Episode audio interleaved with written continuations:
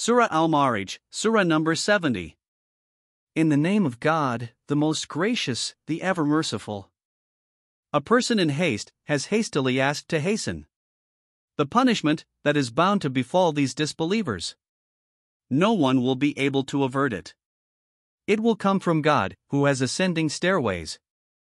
They measure everything from their own scales and then make haste. Tell them that the angels and the Spirit ascend towards him in a day. The measure of which, according to your calculation, is 50,000 years. So, O Prophet, with grace and dignity bear what they say with patience. They hold it far off, but we see it near at hand.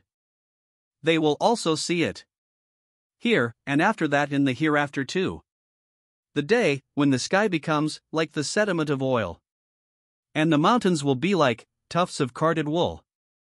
And no sincere friend at that time shall inquire after a friend. Even though they shall be shown to one another.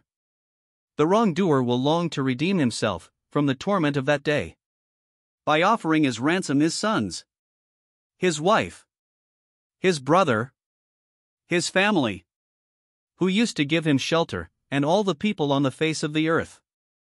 Then save himself from it. By no means. It is the flame of fire, which strips open the skin, calling every person who turned his back and drew away, and amassed riches and hoarded them. These people shall continue asking you to hasten the punishment. Just ignore them. In reality, a human being has been created very impatient. Whenever some affliction befalls him, he becomes impatient. And when good fortune befalls him, he becomes very stingy. But not those who pray, who are always vigilant in the prayer. Who have a fixed portion in their wealth for those who ask, and for the deprived who truly believe in the day of reckoning, and keep dreading the punishment of their Lord. Because the punishment of their Lord is not something to be careless of. Who preserve their chastity. Except with their wives and slave girls, for in their matter they are not blameworthy. But those who seek to go beyond this, then it is they who are transgressors.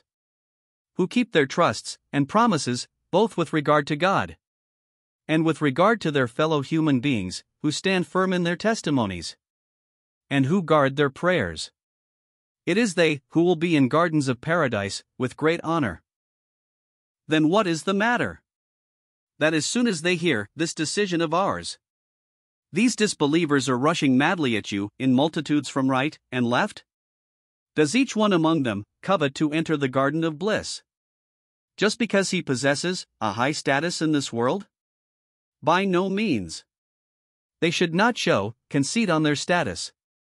We have created them out of what they know.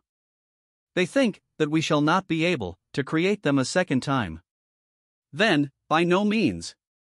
I swear by him who is the master of all the vastness of the East and the West, that we are capable of creating them in a better form after changing them.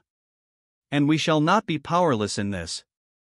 Therefore, if they do not understand this, leave them to chit chat and play about until they encounter that day of theirs, about which they are being threatened with.